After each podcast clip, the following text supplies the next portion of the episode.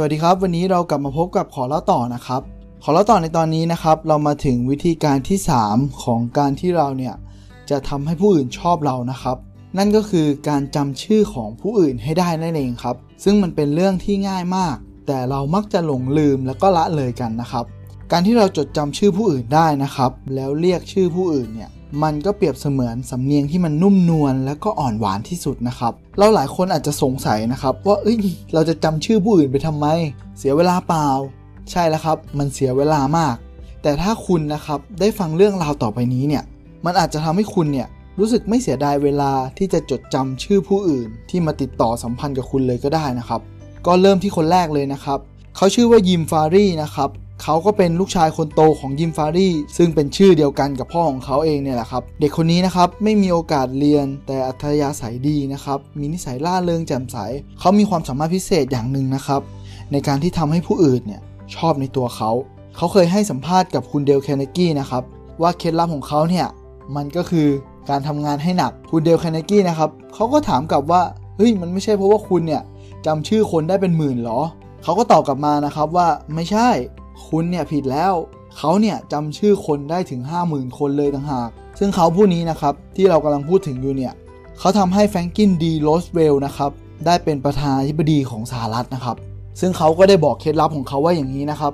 เมื่อใดที่เขารู้จักใครนะครับเขาก็จะสืบชื่อสกุลครอบครัวของคนนั้นเนี่ยว่ามีขนาดเล็กหรือขนาดใหญ่อาชีพของเขาเนี่ยทำอะไรเขามีความเห็นเขามีทัศนคติต่อสิ่งต่างๆอย่างไร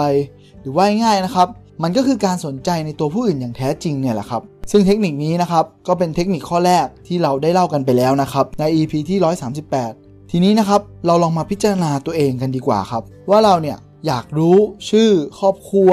อาชีพหรือรายละเอียดทุกๆอย่างครับของใครกันบ้างแน่นอนครับมันก็จะมีอยู่ไม่กี่คนซึ่งคนเหล่านั้นเนี่ยมันก็ต้องเป็นคนที่เราเนี่ยชื่นชอบจริงๆไม่ว่าจะเป็นดาราไทยดาราเกาหลีหรือเน็ตไอดอลหรืออินฟลูเอนเซอร์ทั้งหลายนะครับอะไรประมาณนี้แหละครับแต่ความเป็นจริงแล้วนะครับเรากลับลืมไปว่าคนที่เราควรสนใจมากที่สุดนะครับ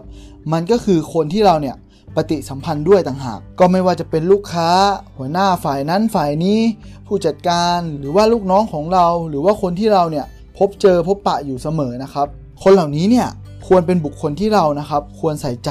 และก็จำชื่อเขาให้ได้มากที่สุดนะครับเพราะคุณรู้ไหมครับว่าทุกๆคนเนี่ย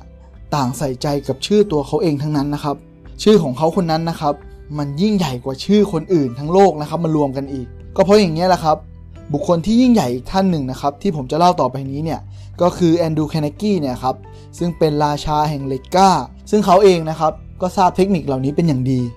ถามว่าเขาเนี่ยมีความรู้เรื่องเหล็กกล้ามากแค่ไหนครับแน่นอนครับมันไม่ได้มากน้อยไปกว่าคนอื่นเลยหรือมันอาจจะมีแค่นิดเดียวก็ได้แต่สิ่งที่เขามีนะครับคือเขารู้วิธีปฏิบัติต่อผู้อื่นเป็นอย่างดีนะครับเขาเองเนี่ยมีการจัดระเบียบงานจัดระเบียบหัวหน้างานที่ดีนะครับและที่แน่นอนนะครับเขาพบความจริงว่าทุกๆคนเนี่ยล้วนแล้วแต่ถือว่าชื่อตัวเองเนี่ยมันสำคัญกว่าสิ่งใดเลยซึ่งเนี่ยแหละครับมันเลยเป็นเหตุผลที่เขาเนี่ยสามารถเอาชนะใจคู่แข่งได้อย่างราบรื่นเลยก็เพียงแค่ว่าเขาเนี่ยยอมให้อีกฝ่ายหนึ่งนะครับใช้ชื่อของเขาเองเนี่ยเป็นชื่อของบริษัทใหม่นั่นเองครับเราลองคิดดูแล้วกันนะครับเขายังสามารถจำชื่อของมิตรสหายเพื่อนร่วมงานแล้วก็คนงานอีกจำนวนมากได้เนี่ยเราคิดว่าการควบคุมงานของเขาเนี่ยครับมันจะราบรื่นขนาดไหนครับแน่นอนครับมันเป็นไปได้ด้วยดี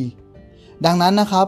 ถ้าเราไม่มีเวลาจำหรือว่าเวลาคิดหรือว่าเวลาทบทวนชื่อผู้อื่นนะครับเราก็อาจจะมาใช้เทคนิคเหล่านี้ได้นะครับนั่นก็คือว่าเราอาจจะถามชื่อเขาก่อนแล้วก็ให้เขาเนี่ยลองพูดชื่ออีกครั้งซิเราอาจจะไม่ได้ยินนะครับถ้าแบบชื่อเขาจำยากมากเนี่ยเราก็ลองให้เขาเนี่ยช่วยสะกดชื่อหน่อยเราจะได้จำง่ายขึ้นนะครับระหว่างที่เราพูดคุยกันเนี่ยเราก็อาจจะทวนชื่อเขาบ่อยๆแล้วก็พยายามจำรูปร่างหน้าตากิริยาท่าทางลักษณะของเขานะครับให้ได้มากที่สุดคือทุกสิ่งทุกอย่างเนี่ยครับที่มันเกี่ยวกับเขาเนี่ยมันก็จะทำให้เรานะครับจดจำเขาได้ดีขึ้นหรือถ้าเป็นในปัจจุบันนะครับเราก็มักจะขอ ไลน์ ขอ ไอ จี หรือขอเฟซแม้กระทั่งขอเบอร์อะไรเหล่านี้แหละครับมันก็เป็นส่วนสำคัญที่ทำให้เราเนี่ยจดจำชื่อเขาได้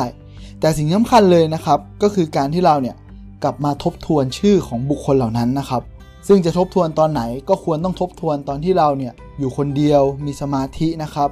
โดยที่เรานะครับควรจะเขียนหรือจดชื่อคนเหล่านั้นไว้นะครับ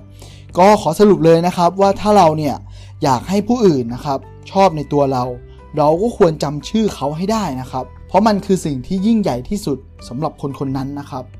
ก็หวังว่าจะเป็นประโยชน์นะครับถ้าเรานำสิ่งเหล่านี้เนี่ยไปประยุกต์ใช้ในทางที่ดีนะครับแน่นอนครับมันก็จะเกิดประโยชน์ต่อตัวเราแต่ถ้าเรานะครับนำสิ่งเหล่านี้เนี่ยไปประยุกต์ใช้ในทางที่ไม่ดีนะครับมันก็ส่งผลเสียต่อตัวเราได้อย่างแน่นอนครับสำหรับวันนี้เนี่ยขอเล่าต่อก็ขอฝากไว้เพียงเท่านี้นะครับแล้วเดี๋ยวเรากลับมาพบกันใหม่ครับสวัสดีครับ